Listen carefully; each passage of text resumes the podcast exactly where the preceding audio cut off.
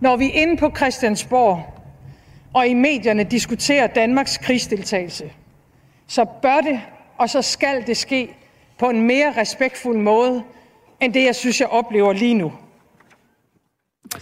Ja, på søndagens flagdag for udsendte i Danmarks tjeneste indtog statsminister Mette Frederiksen talerstolen på Christiansborg Slotsplads.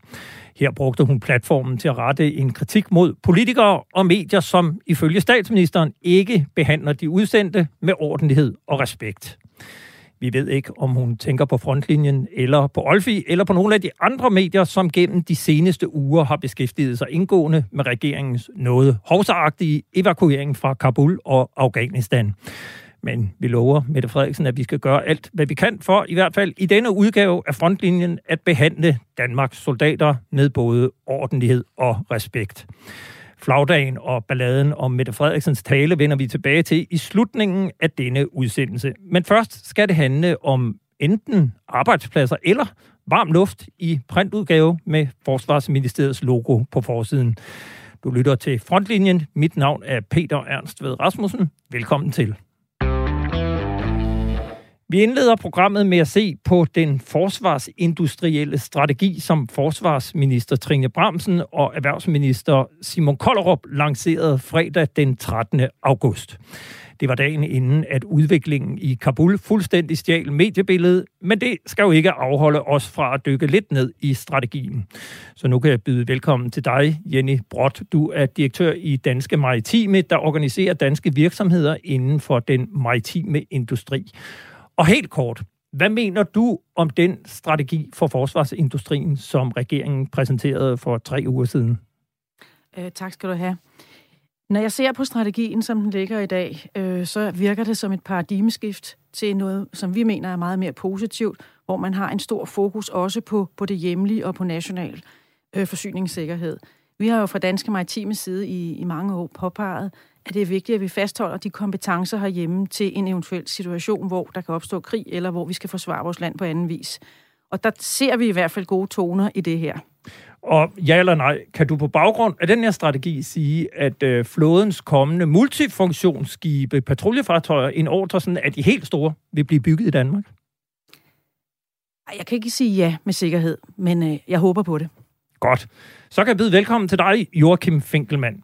Du er direktør i Forsvars- og Aerospace-industrien i Danmark, kaldet FAD under Dansk Industri. Og så er jo også lige nødt til at varedeklarere, at øh, vi to, vi er gamle klassekammerater fra gymnasiet i slutningen af 1980'erne. Du får det samme spørgsmål. Hvad mener du om den strategi for forsvarsindustrien, som regeringen har lagt frem? Jamen, øh, først og fremmest tak, fordi jeg måtte være med. Øh, Jamen, øh, når man læser forordene, og der står, at øh, industrien skal understøtte en større, stærkere og mere bæredygtig forsvarsindustri, så er det jo sådan set alt rigeligt for mig og mine medlemmer. Øh, vi kunne godt have stoppet der. Øh, så vi er begejstrede for det, der står i ord, men vi ved jo også, at øh, papir gør det jo ikke selv. Så øh, vi vil arbejde målrettet for at få gjort nogle af de visioner, der er til virkelighed. Men indholdet er vi meget tilfredse med. Og så kan jeg også give dig sådan en ja eller nej spørgsmål. Betyder den her strategi, at dine medlemmer kommer til at øh, opleve vækst? Det håber jeg bestemt. Øh, det er ambitionen. Det er både en ambition, vi selv har i vores brancheforening, øh, og det er også en ambition, som vi læser direkte ud af strategien. Så, så det, det bliver klart ja. Godt. Så kan jeg også byde velkommen til den sidste gæst i studiet. Det er dig, Andreas Krog. Du er journalist på Altinget Forsvar og har i de seneste 15 år fulgt den danske forsvarsindustri og ikke mindst forsvarsindkøb ganske tæt. Særligt købet af nye kampfly har jo været din helt store spillebane. To repræsentanter fra forsvarsindustrien roser regeringens nye strategi. Deler du deres opfattelse, eller er den nye strategi bare en forsvarsministeriel printudgave af varm luft? Nej, altså det, jeg, jeg jeg deler jo selvfølgelig set med industribriller øh, begejstring, men med skatteyderbriller og skatteyderhatter, det er, alt, det er den tilgang, jeg altid har haft til, til forsvarsmaterielindkøb, så kan jeg godt være lidt bekymret. Øh, især når man bor i en kommune, som ikke har nogen skibs, øh, skibsværftindustri, øh, at, at det bliver dyrere øh, fordi vi nu skal til at, at, at købe mere dansk og sende øh, ting mindre i, i udbud, end, end vi gjorde øh, tidligere, sandsynligvis. Jenny Brot? Ja, jeg vil så ikke være bekymret for, at det bliver dyrere, selvom man ikke bor i en skibsværfkommune, fordi alle undersøgelser, der er lavet, viser for det første, at vi har en konkurrencedygtig maritim industri i Danmark. Og det vil sige, at øh, vi har også set med de skibe og de opgaver, vi har løst indtil videre, har været konkurrencedygtige i forhold til, hvad vi ser andre steder. Plus, at rent faktisk vil 40 procent af de penge, du smider i en opgave i Danmark, gå tilbage til skatteyderne. Det er selvfølgelig en vigtig pointe. Øh, men hvad går den forsvarsindustrielle strategi egentlig ud på? Ifølge regeringen så handler den om at ruste Danmark mod fremtidige trusler og skabe arbejdspladser i hele landet. Vi vil have en større og en bredere og en stærkere dansk forsvarsindustri. Og det er fordi, at vi står over for en bekymrende sikkerhedspolitisk udvikling. Og øh, det handler om, at truslerne bliver flere, Øh, mere markante og mere komplekse. Og kravene til det materiel, der understøtter forsvarsområdet, bliver stadig større. Ikke mindst på det teknologiske område. Hastigheden, hvormed vi skal udvikle løsninger, bliver også større. Og derfor er der brug for en ny tilgang til udvikling, og til at produktionen ikke tager lige så lang tid og bliver låst i faste og træge udbudsprocesser. Derfor lægger vi strategien op til et langt tættere samarbejde mellem danske forsvarsvirksomheder og forsvarsområdet. Altså, den sagde altså forsvarsminister Trine Bramsen, da hun præsenterede strategien sammen med erhvervsminister Simon Kollerup her den 13. august. Andreas Grov, hvorfor kommer denne her strategi nu? Jamen, det, det, det er sjovt, at, at de her forsvarsindustrielle strategier altid kommer under socialdemokratiske forsvarsminister. Men, men det gør den jo, fordi industrien i mange år har skrevet på og sagt, hvorfor skal vi være øh, øh duksen i klassen i EU? Hvorfor skal vi sende alt i EU-udbud?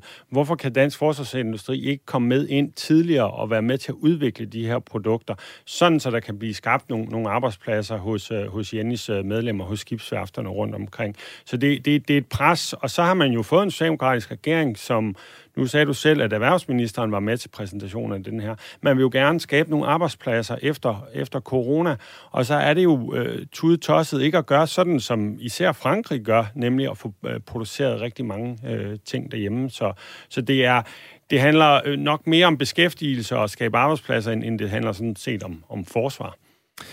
Sammen med strategien for den danske forsvarsindustri lancerede regeringen et katalog med ikke mindre end 21 konkrete initiativer. Bedømt på antallet af initiativer, så lyder det jo vældig handlekraftigt, men dykker man ned i kataloget, så kan det hele måske forekomme en smule mere tyndt.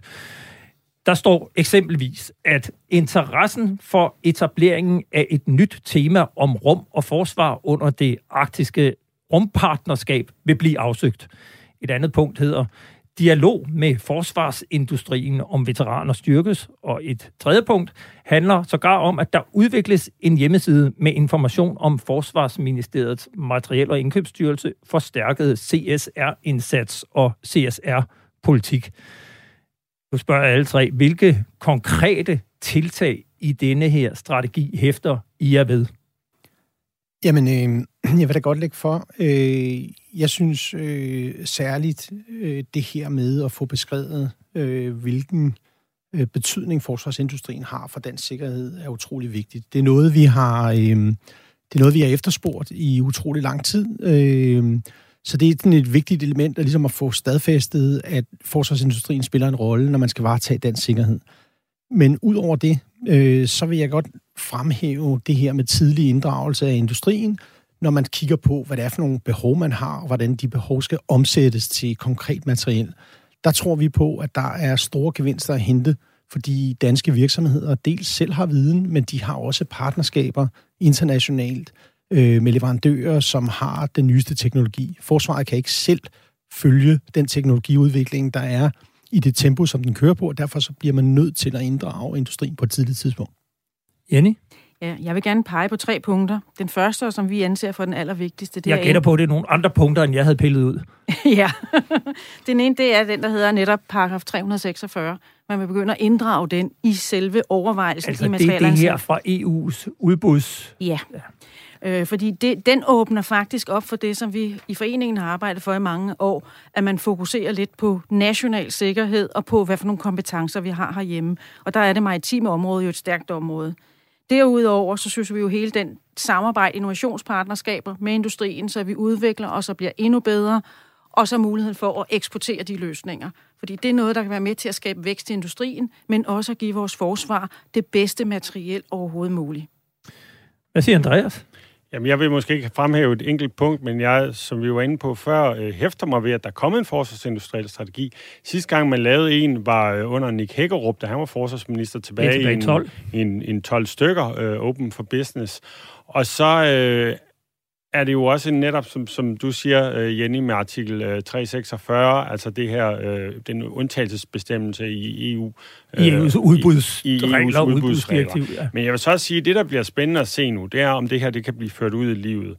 Og, og det, noget af det, jeg især vil holde øje med, det er, hvor mange penge øh, Forsvarsmateriel og Indkøbsstyrelse kommer til at bruge hos kammeradvokaten, og hvor mange jurister, der fortsat vil være, være ansat ude hos Materielstyrelsen ude i, i Ballerup. Fordi hvis ikke de øh, får et, et, et mind change derude og siger, at vi er også nødt til at slække lidt mere, vi behøver ikke gå med de livrem og seler, som vi har gået med i, i, i alt for mange år nu, øh, så, så nytter det her ikke noget.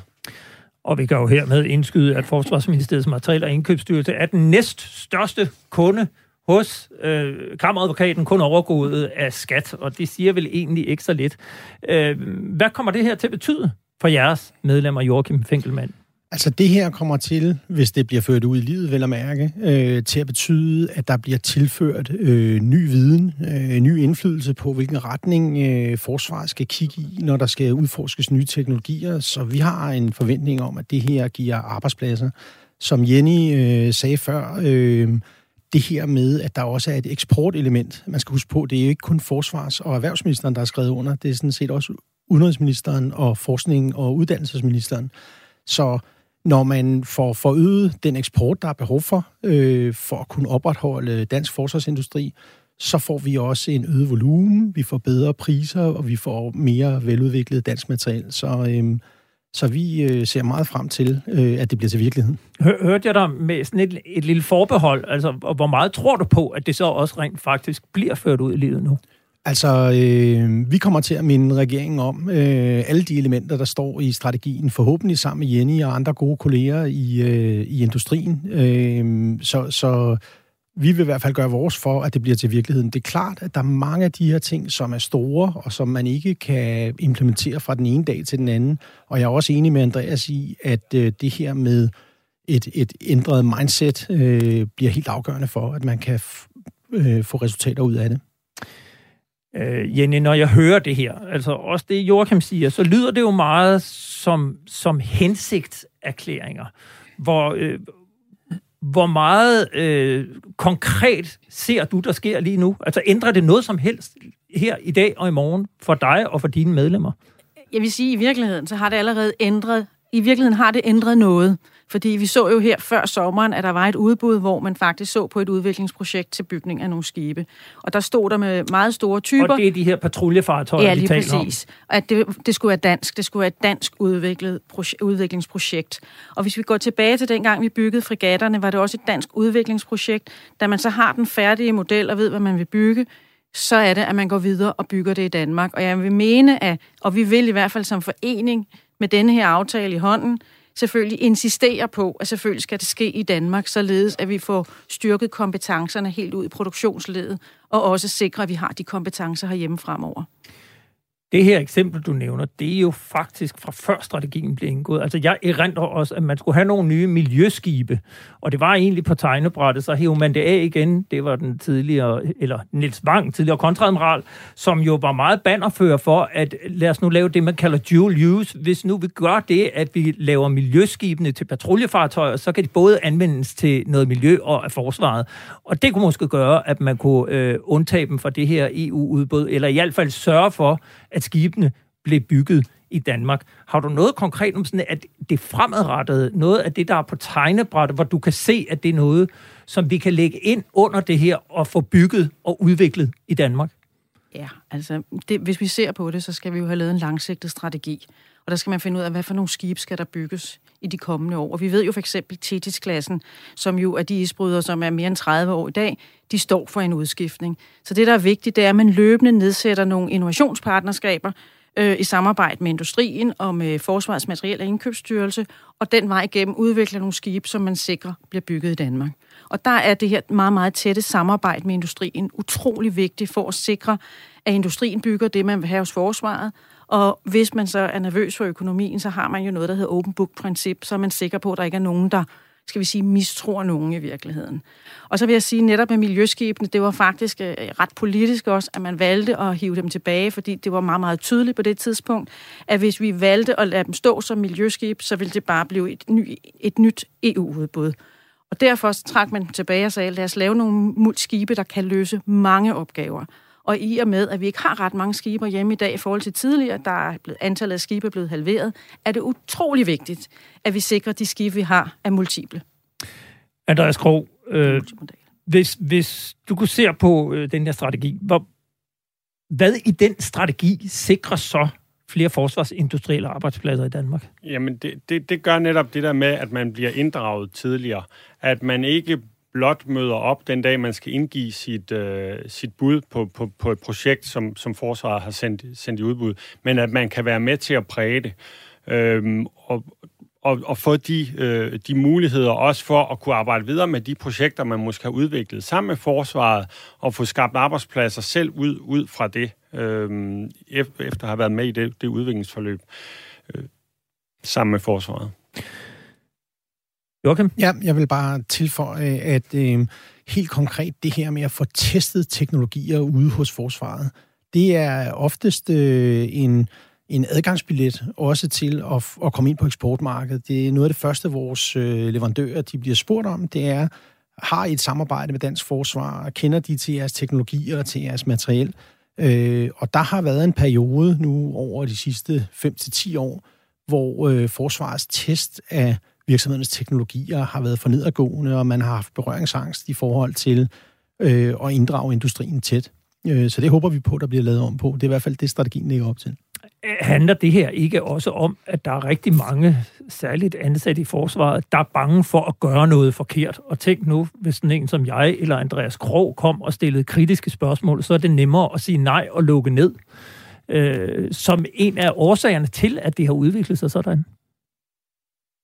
Jamen altså, øh, det, det, det tror jeg, der kan være noget om. Øh, der er i hvert fald opstået en kultur, som gør, at der er en opfattelse af, at hvis man inddrager industrien tidligt, øh, altså diskvalificerer folk sig for at, at, at bidrage til et udbud. Men jeg vil godt bare lige sige, at her taler vi jo ikke om at inddrage industrien i udbuddet som sådan. Her øh, taler vi på et meget tidligere tidspunkt, hvor man begynder at diskutere, hvad for nogle militære løsninger er der på en eller anden given udfordring? Det kan være overvågning i Arktis, det kan være andre forskellige typer områder. Ja, bare lige til det, du, du, du sagde før, når, når, når Forsvaret og Forsvarsmateriel Indkøbsstyrelse er blevet storkunder øh, hos kammeradvokaten, så skyldes det nok ikke så meget øh, dig og mig, men mere det, at øh, der er rigtig mange af de tabende udlandske producenter, Øh, Øh, der, går, der er nærmest et advokatfirma her i København, som har specialiseret sig i at øh, anlægge sager på vegne af, af de tabende producenter. Og hvis der bare er de mindste fejl i udbudsmaterialet, så bliver der klaget, og så er FMI nødt til at lade, lade udbuddet gå, gå om.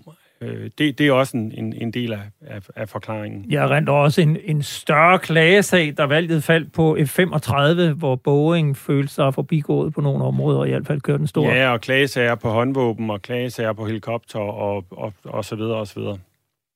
Der har, der har også været nogle udfordringer omkring, om det var industrisamarbejde, eller om det er paragraf 346, hvor at man kan sige, mens vi har haft en, nogle sager kørende i EU på industrisamarbejdet, har man været meget berøringsangst over for paragraf 346.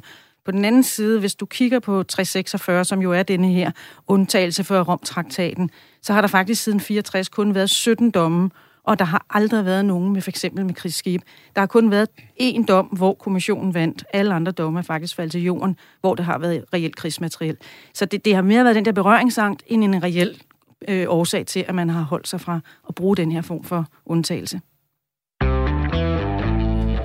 Du lytter i øjeblikket til Frontlinjen her på Radio 4, hvor vi diskuterer den nye forsvarsindustrielle strategi. Med mig i studiet har jeg Jenny Brot, som er direktør i brancheforeningen Danske Maritime. Jeg har også Joachim Finkelmann, som er direktør i FAD under Dansk Industri, og Andreas Krog, journalist og redaktør på netmediet Altinget Forår. Ja, forsvar, ikke forår. EU overvåger nedkært udbudsområdet i medlemslandene. Og det store spørgsmål er, hvordan EU vil reagere på den nye danske strategi, som i bund og grund går ud på at holde flere udbud på danske hænder. Tror I, at EU-kommissionen vil acceptere den nye strategi, som jo åbenlyst forsøger at omgå udbudsreglerne i flere indkøb? Andreas Krog? Det var en skarp vinklet konklusion, du, du sagde ja. der, men, men, men, men jeg, jeg, jeg er enig, man, øh, man prøver i hvert fald at køre op til, øh, til, til, til kanten. Men øh, man kan jo argumentere over for EU med, at øh, det gør de andre også. Og at vi måske har været for meget, det tror jeg i hvert fald Jenny øh, vil mene, vi har været for meget øh, dukse, duksedreng, for eksempel i forhold til, til, til Tyskland. Øh, men der, der er ingen tvivl om, at øh, man nede i Bruxelles også har læst den her strategi, og også har set de udmeldinger, øh, der er kommet. Og det er derfor, at ministeren har haft, øh, altså forsvarsministeren har haft meget travlt med at understrege, at med, med de her patruljeskib, som vi snakkede om før, at det, det handler om sikkerhedspolitik. Det handler om, at, at det sikkerhedspolitiske billede, øh, situation i Østersøen har ændret sig, øh, fra man besluttede det her i forsvarsforliget i 18 og frem til i dag. Det har jeg så personligt lidt svært ved at, at se, da, da, da Krim-annekteringen øh, ligger i, i 14. Men for hende er det meget vigtigt at sige, at det er et sikkerhedspolitisk spørgsmål, der gør, at de her patruljeskibe skal male skrå, og ikke arbejdspladser. Det, det, er, så, det er så mere øh, Jennys argument, som nok i min kyniske vurdering nok er, er mere det rigtige, øh, er mere tættere på sandheden. Lad os da lige høre, hvad Trine Bramsen hun siger. Altså min holdning er klart, så meget som muligt, som vi kan beholde på danske hænder, øh, og som øh, er øh, af dansk øh, sikkerhedsmæssig interesse, det skal beholdes hjemme. Jenny Brodt, hvad, hvad, hvad siger du til det her? Hvad, hvad er din forventning til EU-kommissionens syn på den danske strategi, og den jo meget tydelige politiske udmelding om, hvad man fra politisk side ønsker? Vi er overhovedet ikke nervøse. Vi tror ikke på, at der kommer en EU-sag. Jeg mener, vi er meget, meget velbegrundet. Vi har en national sikkerhed, og det er rigtigt, at tidligere har man haft mere fokus på økonomi end på sikkerhed. Men hvis vi ser på, hvad der skete under coronakrisen, kunne vi jo se, hvordan forsyningssikkerheden på simple ting som mundbind og håndsprit manglede. Forestil jer en situation med øh, en, en kyststat som Danmark, mangler for eksempel at kunne øh, vedligeholde og reparere og bygge skibe, fordi at vi er afhængige af verden omkring os. Jeg synes, det i sig selv er ret klart, at vi har brug for at kunne det her selv. Og det er det, 346 går ud på, når man ser på den nationale sikkerhed. Jamen, jeg vil bare tilføje, jeg er enig i, i det, der er blevet sagt her, øh, tilføje, at når, øh, når det er, at øh, EU i sit regelsæt efterspørger en, en klarhed omkring, hvilke sikkerhedsinteresser, der er på spil. Og det er jo det, som loven siger. Hvis man kan redegøre for, at der er sikkerhedsinteresser på spil, øh, så kan man undtage fra, fra EU's normale udbudsregler. Øh, så er det selvfølgelig naturligt i en strategi at blive meget mere specifik på, hvad er det så egentlig, der har dansk interesse, når det gælder øh, teknologier. Og der synes jeg, at regeringen på, på fin vis øh, får skrevet noget om kritiske teknologier, blandt andet det maritime, men jo også rum og cyber og beskyttelse i det hele taget på andre områder. Og er, er den konkret nok på det punkt, eller, eller ser du det også noget som en strategi, man løbende udvikler, jo længere vi sådan kommer hen i samarbejdet? Altså med den måde, teknologien udvikler sig på i dag, så bliver der behov for, at det er et dynamisk øh, dokument. Man kan sige, det er jo øh, et politisk papir, og derfor så må man, skal man passe på med at blive for specifik, så kommer man til at udelukke noget, og man skal passe på med at blive for generel, så er det ikke præcis nok for EU-kommissionen. Så jeg synes egentlig, man har ramt en god tone. Øh, mener I, på baggrund også af det, Trinke Bramsen siger her, at Danmark, og det vil sige regeringen, ligger op til at gå lige præcis så langt, som man kan i opdateringen af retningslinjerne for, hvad der kan undtages for EU-udbud? På at gå videre. Altså, jeg vil, jeg vil godt øh, sige her, at, øh, at de her retningslinjer er jo ikke øh, kommet til sådan ud i det blå, øh, men, men det er min forståelse, at, at de også er blevet udviklet i tæt samarbejde med EU, for netop at at finde ud af, hvad er det præcis, der skal til, øh, for at øh, vi fortsat øh, øh, kan, ja, dels kan pålægge øh, leverandører, øh, det, det der hedder industripartnerskaber, som er et krav om, at leverandører skal investere i Danmark, når de leverer materiel til Danmark. Og det er ret vigtigt for at opretholde vores teknologier. men selvfølgelig også den anden del her øh, omkring national undtagelse. Helt konkret, hvad kommer der til at ske nu, Jenny? Jamen altså, der kommer til at ske et meget tættere samarbejde mellem industrien og med forsvaret, og det vil sige, at man kommer til at finde ud af, der skal lægges nogle planer for, hvad skal der bygges, hvad skal der udvikles, og så er det et spørgsmål om simpelthen at komme i gang med den proces. Vi, vi ser i hvert fald, at der er det, der er vigtigt nu. Nu har vi en forsvarsstrategi, der jo underbygger de elementer, som vi har arbejdet for. Det næste bliver jo så at se, at det konkretiserer sig i reelle projekter. Ja, og der var jo øh, årsmøde i forsvarsindustrien i sidste uge, og der var øh, øh, Forsvarsmateriel og Indkøbsstyrelse jo meget konkret til sidst i deres oplæg sagde, at for eksempel den her luftvarslingsradar, som der er en del af den arktiske kapacitetspakke, skal opstilles på, på, på færøerne, at det var måske et godt sted at starte et, et, et stort 400 millioner kroners projekt, konkret projekt. Herhjemme i dansk forsvarsindustri laver man jo ikke noget sådan i den skarpe ende, desværre ikke nogen kampfly eller missiler eller sådan noget, men man laver eksempelvis, at man, er man meget god til radar og, og den slags.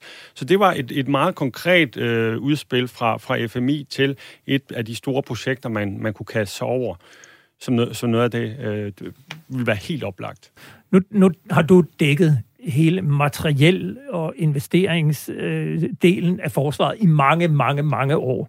Hvad, hvad falder i, i dine øjne? Hvor, hvor er det, du tænker, du skal have fokus fremadrettet? Hvor ligger historierne fremadrettet, når, når du ser den her strategi, og det, der ligesom bliver lagt op til?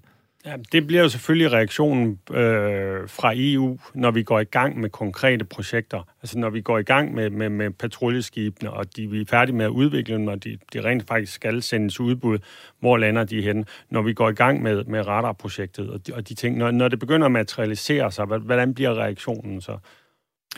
Jeg ved også, vi, vi snakkede sammen inden, Andreas, og, og vi snakkede lidt om det her med, at, at nu er der et strategipapir, men, men du taler også meget om, at reaktionen jo egentlig skal komme ude i Materiel- og Indkøbsstyrelsen.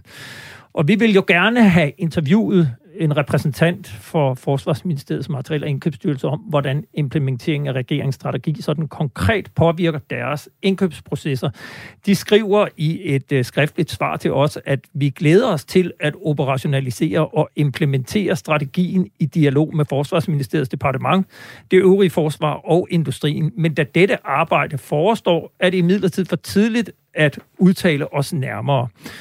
Og retningslinjerne er altså ikke så konkrete, at FMI endnu kan tages at de kan tages i brug ude i materiel- og indkøbsstyrelsen. Vi har også forsøgt at få lov at tale med den person inde i Forsvarsministeriets departement, der sidder med den her strategi, men det har vi altså ikke haft øh, lejlighed til. Hvor, hvor meget skal Materiel- og Indkøbsstyrelsen ændrer procedurer eller mindset eller, øh, kan man sige, øh, arbejdsgange for, at det her, det rent faktisk kommer til at, øh, at resultere i mere salg til den danske forsvarsindustri? Jeg ved ikke hvor meget, men de skal i hvert fald skubbe juristerne lidt i baggrunden, og ikke lade være, være så meget styret at, at deres egen jurister og af, af kammeradvokaten. Der er ingen tvivl om, at industrien har fra dag et af øh, omstillet sig og er, er klar øh, til at køre efter den nye strategi. Det, det, er, det er ude i øh, Materiel- og Indkøbsstyrelsen. Men, men det, jeg hørte øh, på, i sidste uge til Forsvarsindustriens årsmøde, det, det er fra, fra toppen, fordi man diskuterer altid, kommer det top-down eller bottom-up. Bottom up. Og det, det, det, det synes jeg var, var positive signaler fra, øh, fra, fra cheferne i FMI, at man er godt klar over, at, at, at hvordan øh, klaveret spiller øh, fremover.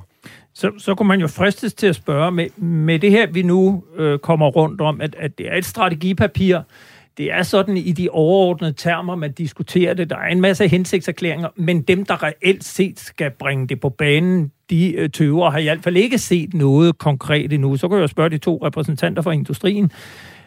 Hvorfor er I sikre på, at vi rent faktisk vil se en ændring i måden, som FMI foretager indkøb på? Jeg kan starte med at sige, at vi har en rigtig positiv oplevelse. Vores dialog med FMI og ledelsen i FMI er meget, meget åben, og også med flere medarbejdere, hvor man er godt klar over selvfølgelig, at det, det tager tid at ændre nogle af tingene, men man er helt klart indstillet på, at det her skal ske i samarbejde med industrien, fordi det er der, den viden, man skal bruge for at udvikle fremtidens forsvarsmateriel ligger. Så, så, så vi tror, det selvfølgelig så tingene tid, men vi har allerede oplevet en helt anden form for åbenhed. Er det det samme, du oplever, Joachim? Vi oplever også øh, imødekommenhed fra øverste sted ude i FMI, øh, og også en erkendelse af, at de skal skifte kurs, øh, så at sige. Men altså, jeg tror godt, jeg også vil pege på, at det her er jo også et udtryk for et politisk ønske om, at der skal ske en forandring. Øh, og der vil jeg skynde mig hjem og ringe til Jenny og alle de andre gode øh, organisationer i industrien og prøve at se, om vi samlet set kan hjælpe regeringen med at konkretisere øh, noget af det her, fordi tidslinjer, øh, hvor mange penge er der afsat, hvad kan industrien forvente at se fra regeringens side, det udstår øh, i øjeblikket. Vil det være unfair, hvis, hvis jeg øh, tænker, at det her det lyder som noget, der meget, meget hurtigt kan gå hen og tage ikke bare uger og måneder, men år før man reelt, ser, reelt set ser noget konkret tiltag for, at det bliver ændret? Altså igen den her stopklods, der er bindeledet mellem ministeriet og, og indkøbsstyrelsen, Andreas? Nej, jeg synes jo faktisk allerede, vi så det, inden strategien blev præsenteret, nemlig i juni måned med, med, med, med patruljeskibene, og, og den konkrete invitation til at samarbejde omkring øh, luftfartsradaren øh, til, til, til, til færøerne. Så, så, så nej, bestemt ikke. Jeg, jeg synes allerede nu, at det virker som om FMI godt ved, øh, hvilken vej vinden blæser.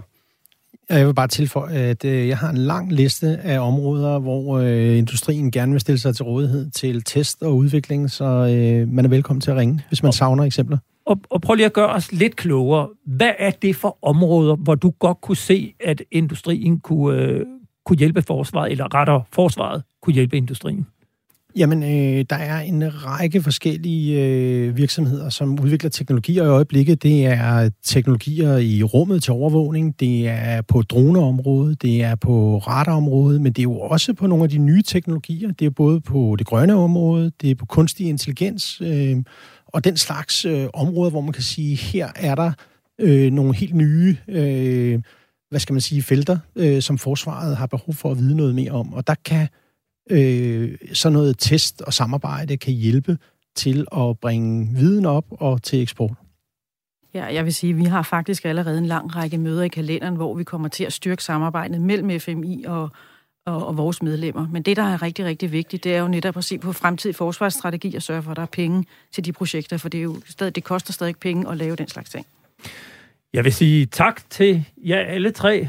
Andreas Krog, forsvarsjournalist på Altinget Forsvar, Jenny Brott, direktør i Danske Maritime, og Joachim Finkelmann, direktør i FAD, Forsvars- og Aerospace-industrien i Danmark under Dansk Industri.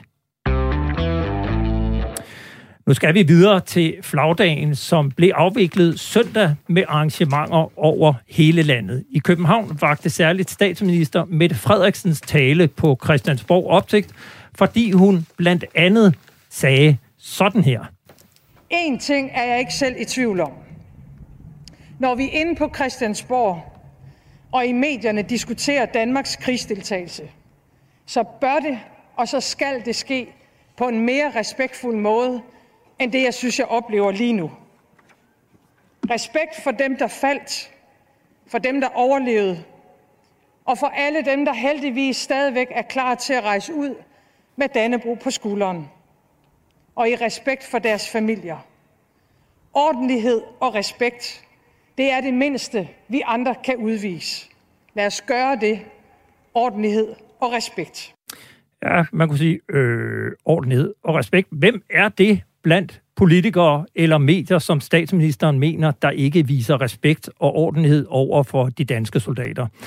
Det har vi prøvet at finde ud af hele dagen i går. I statsministeriet kan vi ikke få noget svar, og i presseafdelingen henviser man blot til statsministerens tale.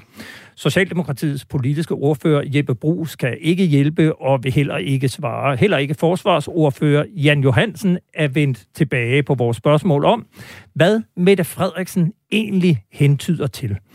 Jeg ringede derfor til Jesper Korsgaard Hansen, som er formand for Centralforeningen for Stampersonel, der organiserer mange af de udsendte soldater, som deltog i den kaotiske evakuering fra Kabul.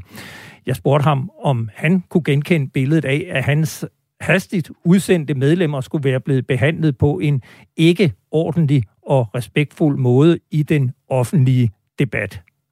Øh, det, det, kan jeg, det kan jeg simpelthen ikke genkende, når jeg, når jeg tænker tilbage på det, der har været. Det, det kan jeg ikke genkende. Og heller ikke, altså hun taler jo tydeligvis om evakueringen fra Kabul. Er det ikke primært dine medlemmer i Centralforeningen for Stampersonel, der har været udsendt i forbindelse med evakueringen? Jeg vil ikke sige, det, det er primært, men der er i hvert fald mange af mine medlemmer, der har været, øh, der har, der har gjort, øh, eller der har været udsat i den forbindelse med den opgave, ja. Og har du hørt noget fra dem om, at de har følt sig uretfærdigt behandlet, eller øh, at der ikke er vist respekt for deres indsats i pressen? Øh, det har jeg ikke, nej. Kan du genkende, at de ikke har fået ro, eller har du nogen idé om, hvad hun hentyder til, når hun siger det her? Det, det, det ved jeg simpelthen ikke. Øh, jeg ved bare, at der har været, det, det har selvfølgelig været en, en, en opgave, der har været højt prioriteret, og der har været, der har gå, det har der været. Men der har ikke, mig bekendt har jeg ikke, har jeg ikke hørt noget øh, overhovedet. Og så må ja. jeg jo nødvendigvis høre dig. Hvad tænker du om, at øh, statsministeren siger sådan her? Ah, det vil jeg helst ikke beholde mig til. Det har jeg ikke nogen, øh, det har jeg ikke nogen mening om. Nej, det var altså Jesper K. Hansen, formand for Centralforeningen for Stampersonel. Og nu kan jeg så byde velkommen til dig, Lars Trier Mogensen. Du er politisk kommentator og vært på den politiske podcast Borgen Unplugged, og så tør jeg vel godt sige, at du er, hvad man kan kalde for en venstreorienteret politisk kommentator. Er det ikke korrekt? Jeg har jo i hvert fald i mange år været vært over på det hedengang med Radio 24 på det program, der hed Det Røde Felt, hvor jeg øh, militært også ravsede øh, i, i Det Røde Felt. Jo. Så øh, jo, det må du gerne introducere mig som. Kan du så ikke svare, hvad er det statsministeren forsøger at opnå med sin udtalelse på flagdagen i går? Det er jo altså i første omgang en, en, en ret absurd udtalelse, forstået på den måde, at de absolut eneste, der har været i skudlinjen for kritik, har været regeringen selv. Det har i høj grad været udenrigsminister Jeppe Kofod, forsvarsminister Trine Bramsen, og jo også hendes selv statsminister Mette Frederiksen. Så det er ligesom dem, der har været kritiseret, og jeg har vidderlig overhovedet heller ikke kunnet finde nogen som helst, der har udtrykt bare en tøvende opbakning, en sige en kritik at den indsats, som de konkrete mennesker, der var udsat, øh, både fra udenrigstjenesten, men jo højere også fra forsvaret, øh, har udført. Absolut ingen. Så derfor er det jo sådan en, en besynderlig figur, at hun nu ligesom maner til øh, altså samling i nationen og opbakning øh, til, til soldaterne, når de vidderligt ikke har været kritiseret. Og der skal man jo nogle gange, kan man sige, prøve at vende lidt rundt og tænke, mm, altså i første omgang er det helt oplagt, at det er et forsøg på at afværge den kritik, der er mod regeringen. Men hvad er det, der får hende til ligesom at træde ind i den her figur, den her argumentation. Og der tror jeg nogle gange, man gør sig selv for dum, hvis man tror, at det altid er sådan totalt overlagt kynisme. At det er meget få mennesker, der i virkeligheden altså lyver eller siger noget, der sådan er, er bevidst fordrejende. Typisk mener folk faktisk, det, de mener, eller det, de siger. Og det, jeg tror, man skal forstå her, det er, at hele den grundlæggende transformation, der har været i toppen af det danske forsvar, med det, man kalder Pentagon-modellen, altså det, at man har sammenlagt den militære og den politiske ledelse inde i Forsvarsministeriet, det har på den ene side gjort, at forsvaret er blevet underlagt en masse politiske hensyn. Det er noget, der har været velbeskrevet, og det er noget, der ligesom, kan man sige, virkelig har ændret kulturen i forsvaret, at politikerne begynder at blande sig, også i noget af det mere militærfaglige. Men det spiller også den anden vej, forstået på den måde, at den politiske ledelse begynder også selv at føle sig som en del af forsvaret. Og det synes jeg, man tydeligt så også i forbindelse med den kaotiske retræte fra Kabul, at forsvarsminister Trine Bramsen lagde sådan en video ud, hvor hun ligesom omtalte indsatsen som noget, hun ligesom havde stået i spidsen for. At det var altså et vi, det var Trine Bramsen, der ligesom var øh, spydspidsen, der var ude i, i frontlinjen, om man vil. Og det var jo også noget, der øh, helt oplagt øh, affødte en, en, en modreaktion for nogle af de mennesker, der har sat deres liv på spil, at hun nu lige pludselig skulle gøre sig til en i virkeligheden militærperson. Men jeg tror altså, at vi skal forstå det her som et udtryk for, at Trine Bramsen og Mette Frederiksen i dag har en oplevelse af, at de er forsvaret de er vores øh, militær. Og når de så bliver kritiseret, det lyder måske altså øh, lidt koldbøtteagtigt, men jeg tror simpelthen, at de selv oplever det sådan, at når de bliver kritiseret, så skulle det være et udtryk for, at hele forsvaret øh, bliver kritiseret. Og jeg kan altså kun forstå det som en kombination af øh, en afvigemanøvre, og så at der ligesom har nedsænket sig den her opfattelse med den konstruktion, man har lavet i forsvaret med Pentagon-modellen af, at den politiske ledelse også er militær. Så hun brokker sig over, at hun bliver kritiseret selv.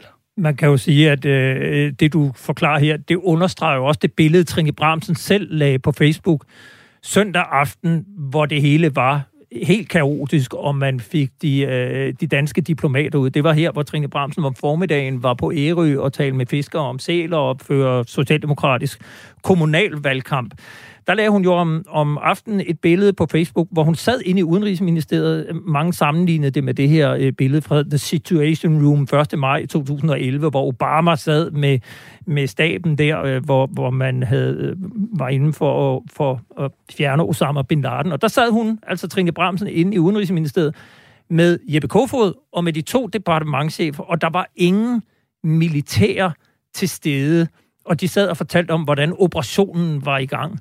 Øh, så, så det underbygger jo i hvert fald denne her øh, opfattelse af, at, at man udefra kan få den oplevelse af, at, at, at de selv øh, mener, at de er også den militære ledelse af, af det danske forsvar. Og det er de jo også formelt. Det er det bare, man skal, skal være opmærksom på med den øh, reform, man lavede, den omkalfredning, man lavede, altså med det, man med et enkelt begreb kalder Pentagon-modellen efter forbilledet for amerikanske forsvarsminister. Så de er jo formelt ledelsen. Det, det bliver man nødt til at holde fast i, altså. Øh, men statsministeren siger jo så i går, at øh, vi skal have ordentlighed og respekt omkring de her danske udsendte soldater. Og hvad tror du, der er årsagen til, at ingen i hverken statsministeriet eller Socialdemokratiet vil svare på, hvad statsministeren rent faktisk hentyder til, når hun efterlyser ordentlighed og respekt for de soldater, der deltog i evakueringen fra Kabul? Ja, det er jo, fordi det helt konkret, faktuelt, er umuligt at pege på, hvem det var, der ligesom skulle have udsat de udsendte soldater for en, øh, en respektløs øh, kritik. De findes simpelthen ikke. At det synes jeg også måske er værd at bemærke, at selvom det jo på mange måder har været en kontroversiel mission, der har strukket sig over mange år, særligt de danske specialstyrker har været involveret i meget, meget, meget øh, højkontroversielle operationer over de 20 år. Så der er sådan set masser, man godt ville kunne diskutere, men jeg synes, det har været kendetegnende for hele det her kaotiske forløb, at der har været netop den respekt. Der har netop været den sådan, altså jo også sådan lidt lammet tilstand af, at man har accepteret, at man måtte gøre, hvad man kunne få dem hjem. Så der er ikke nogen sådan, når hverken statsministeriet eller Socialdemokratiet kan pege, eller svare på det, så de findes ikke.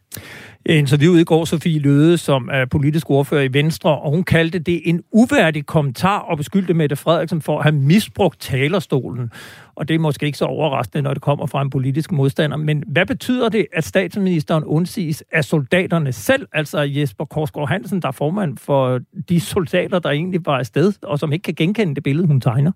Jamen, jeg synes i hvert fald, det øh, kan man sige, blotter den øh, splittelse, der ligger i hele den her konstruktion. Altså, at øh, soldaterne tydeligvis ikke opfatter politikerne som deres øverstkommanderende.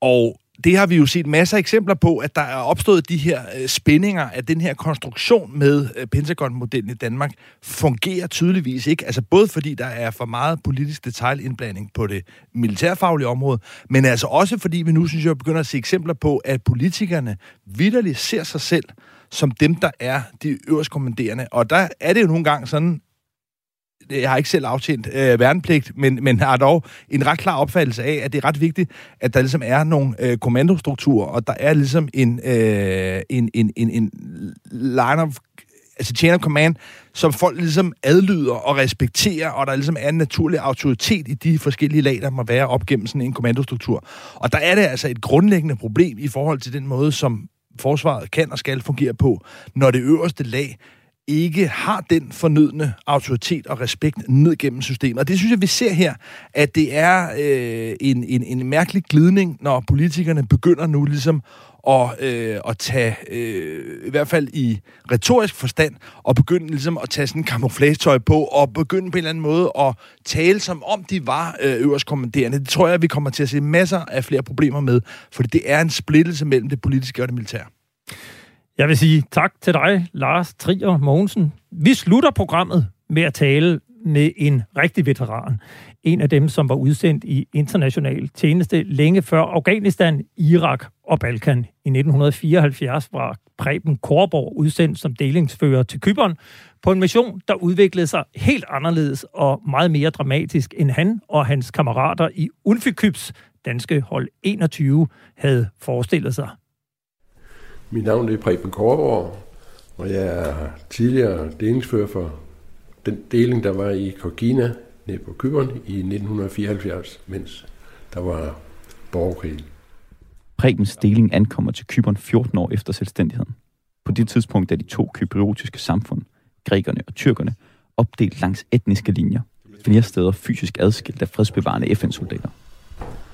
Og der kan du se, de, det røde, det er tyrkiske, og, øh, nej, og de grønne, eller de, ja, de skal være blå. De blå, det er, det er grækerne. Vi kan sige på, på kortet her, der er, er, er en form for enklave, som er tegnet op med en, øh, en rød streg, som altså er øh, tyrkisk kaprioter, mm-hmm. øh, tyrkisk kyprioter, undskyld.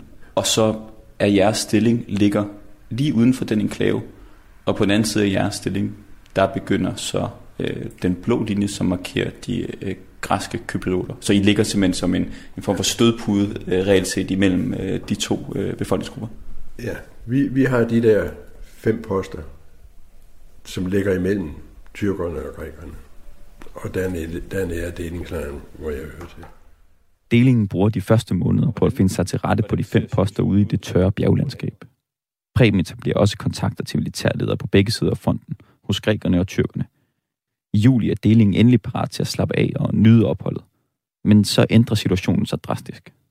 Efter 10 års relativ stabilitet gennemfører græske soldater den 15. juli 1974 et militærkup. The tanks have not left the streets of Nicosia, despite yesterday's promise by the new government that the military presence would become less apparent. Ultimativt er målet for det nye styre at genforene Kyberen med Grækenland. Tyrkerne på Kyberen og inde på fastlandet frygter udviklingen. Det internationale samfund forsøger at forhandle en fredsaftale på plads, men det lykkes ikke, før tyrkerne tager sagen i egen hånd og invaderer øen fem dage efter kuppet. Tanks of the Turkish army on the outskirts of Famagusta are about to complete their victory in Cyprus. Men det betyder jo, at herude, hvor de ligger over for hinanden, der er jo nogle gange er der kun 100 meter mellem de to parter, så, og så også at det bliver, der bliver der uro og skyderi og sådan noget. Der, de er ikke de mest disciplinerede soldater, der er der. Hvordan skal det forstås? Ja, der bliver jo, når nu de, uh, tyrkerne fejrer jo, at, nej, først så fejrer grækerne jo, at de har, har overtaget, og derefter så fejrer tyrkerne jo, at der er kommet en invasion. Og det, der er meget drikkeri, og der er meget skyderi, som er mere fuldskab, end det er krig. Der er jo de her fem poster, der har jeg øh, på hver af de poster fire mand siddende. Og de er der øh, i to, to til tre uger, altså alt efter, hvordan turnusen nu er. Så da der udbryder skyderier mellem øh, grækerne og tyrkerne, så har du reelt set fire mand placeret alene op på en post, fire andre mand placeret alene på en anden post, og, og så tredje og fjerde post det samme. Ja, ja. Og der er langt op. Der er ingen rigtig nogen køreveje, når der er sådan, at der ja. Og de, det viser sig også, at de har mineret nogle af vejene, så det, så har man lukket ind. Samtidig tager de natlige skyderier til i området. Det er så kraftigt, at de danske soldaters kommunikationslinjer bryder sammen. Der var en, der havde en gammel transistor, så der kunne vi en gang imellem høre BBC og høre, hvad der var, der skete. Og BBC talte om, at det var sikkert begyndelsen på 3. verdenskrig, fordi det var to NATO-lande, der nu har gået i krig mod hinanden. Så det var jo opmuntrende. Så vi ved jo ikke, hvad der skal ske. Der, I og med, at vi heller ikke har nogen kommunikationslinjer, der virker, så oplever vi bare, at der sker noget. Så det er militærmæssigt, så er det en mystisk situation at være i. I de intense første dage besætter græske soldater skyttegraven i en af de danske observationsposter. Ved et er der kun 150 meter imellem de to fronter, og tyrkerne bliver nervøse. Deres kommandant truer Preben med at tage sagen i egen hånd, hvis ikke han løser det. Altså angribe posten, hvor danske soldater stadig befinder sig. Så kommer jeg op, så kan jeg se, det er rigtigt. Den ikke sgu raske soldater. Så jeg stoppede landroren i, ved den nærmeste med lys på, og så ud, jeg havde alt, alt mit grej på, så det havde sikkert set, set flot ud. Og, men så, ja, jeg op til dem, altså skældte ud på dansk, det var det, jeg kunne, de kunne ikke dansk, jeg kunne ikke tyrkisk eller græsk. Og så bare med, med, med at bevare øh, fremdriften. Så rejser de sig op, og så får jeg dem ja, skubbet hele vejen. Og til sidst, så er de væk. Så det var en god, god ting at kunne ringe til tyrkerne og så sige, nu er de væk. Ja, det kunne de godt se. Kort tid efter får Preben ordre om, at han skal evakuere alle delings observationsposter. Alle skal fragtes ned ad de farlige bjergveje til kysten, så delingen kan komme ind til sikkerheden i hovedlejren. Jeg står sammen med de to øh, befandsmænd, jeg har, og så siger vi, Nå, nu, der var alligevel ikke som noget at være bange for, at nu går det jo alligevel. At vi havde det hele nede, vi mange lige der, Bjarnes, og så kalder de op og siger, Bjarne han er skudt i ryggen. Nå, det er jo, så var det ikke godt alligevel. Så måtte vi så måtte jeg derud. Og Bjarne var ikke, han havde det ikke godt.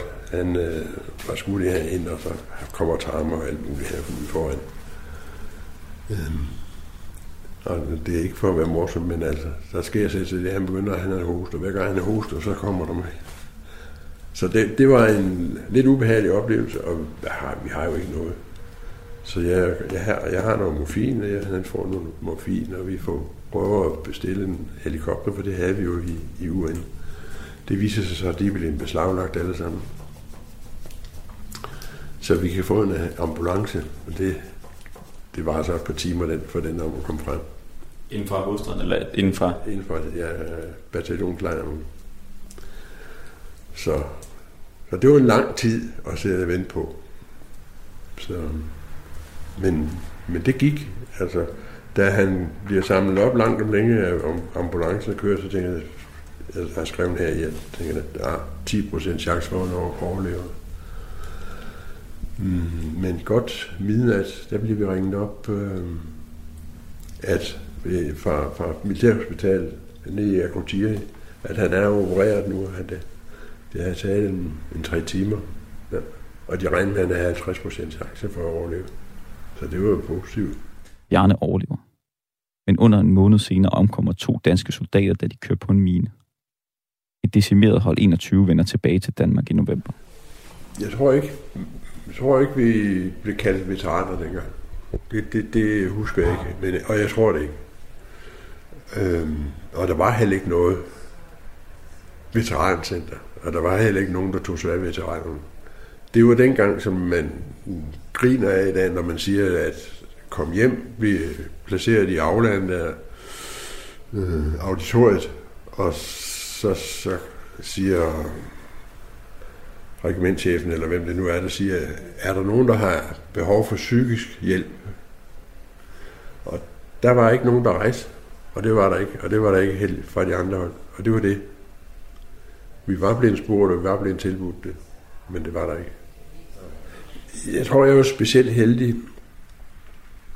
Jeg var jo ved Jyske Dragoneregiment, øh, og obersten dengang, det var, han hed U. Møller. Og han havde nogle oplevelser og erfaringer fra 2. verdenskrig. Øh, han var gift med Vistensgruppens ældste datter, hende der overtog gruppen, hvis det siger der noget. Der har i hvert fald været en fjernsyns. Ja, Tulle hun. Og, og han, øh, han kastede, jeg vil ikke sige sin kærlighed på, men han, han tog meget hensyn, og, og snakkede meget, meget med mig. Så det, det var sgu en, det var en stor hjælp. Men det var den eneste. Så det var også, fordi han havde en personlig forståelse af... Det tror jeg. Det tror jeg, ja. Preben er selv frivillig i veteranindsatsen i dag. Han har hjulpet Balkan-veteraner, og for tiden er han i gang med at arrangere en tur til Kyberen for de gamle kammerater på 21. Han oplever, at bevidstheden omkring tidligere udsendte er en helt anden i dag. Kan, kan, du, kan du huske, hvad, hvad du tænkte, da du, da du første gang hørte om, om, om, om det her koncept med en, med en flagdag for, øh, for, for veteraner? Nej, jeg, jeg synes, det var en vældig god idé, men jeg var jo ikke selv en del af systemet. Det var, der var jeg jo ude af, altså jeg var i reserven, men ude af forsvaret på den måde. Øh, og jeg tænkte, det brænder ud lige så stille. Det gjorde det så ikke, og heldigvis. Det er, det er en fantastisk oplevelse for alle, og det er øh, også øh, det der med at vise, fordi det er, vise anerkendelse, ja, det er sgu så nemt, men, men det, det sker kun, hvis der er nogen, der gør noget, der bliver lagt mærke til. Så, men øh, det var også et frivilligt initiativ er således altså den i dag 78-årige Kyberen-veteran Preben Korborg, som fik lov at lukke og slukke denne udgave af Frontlinjen. Programmet blev lavet i samarbejde med journalist Jeppe Rets Husted. Har du ris, ros eller gode idéer til emner, vi bør tage op, så kan du kontakte os på frontlinjen radio4.dk. Husk også, at du kan lytte til alle tidligere programmer som podcast i din podcast player eller ved at besøge radio4.dk-frontlinjen. Tilbage af bare at sige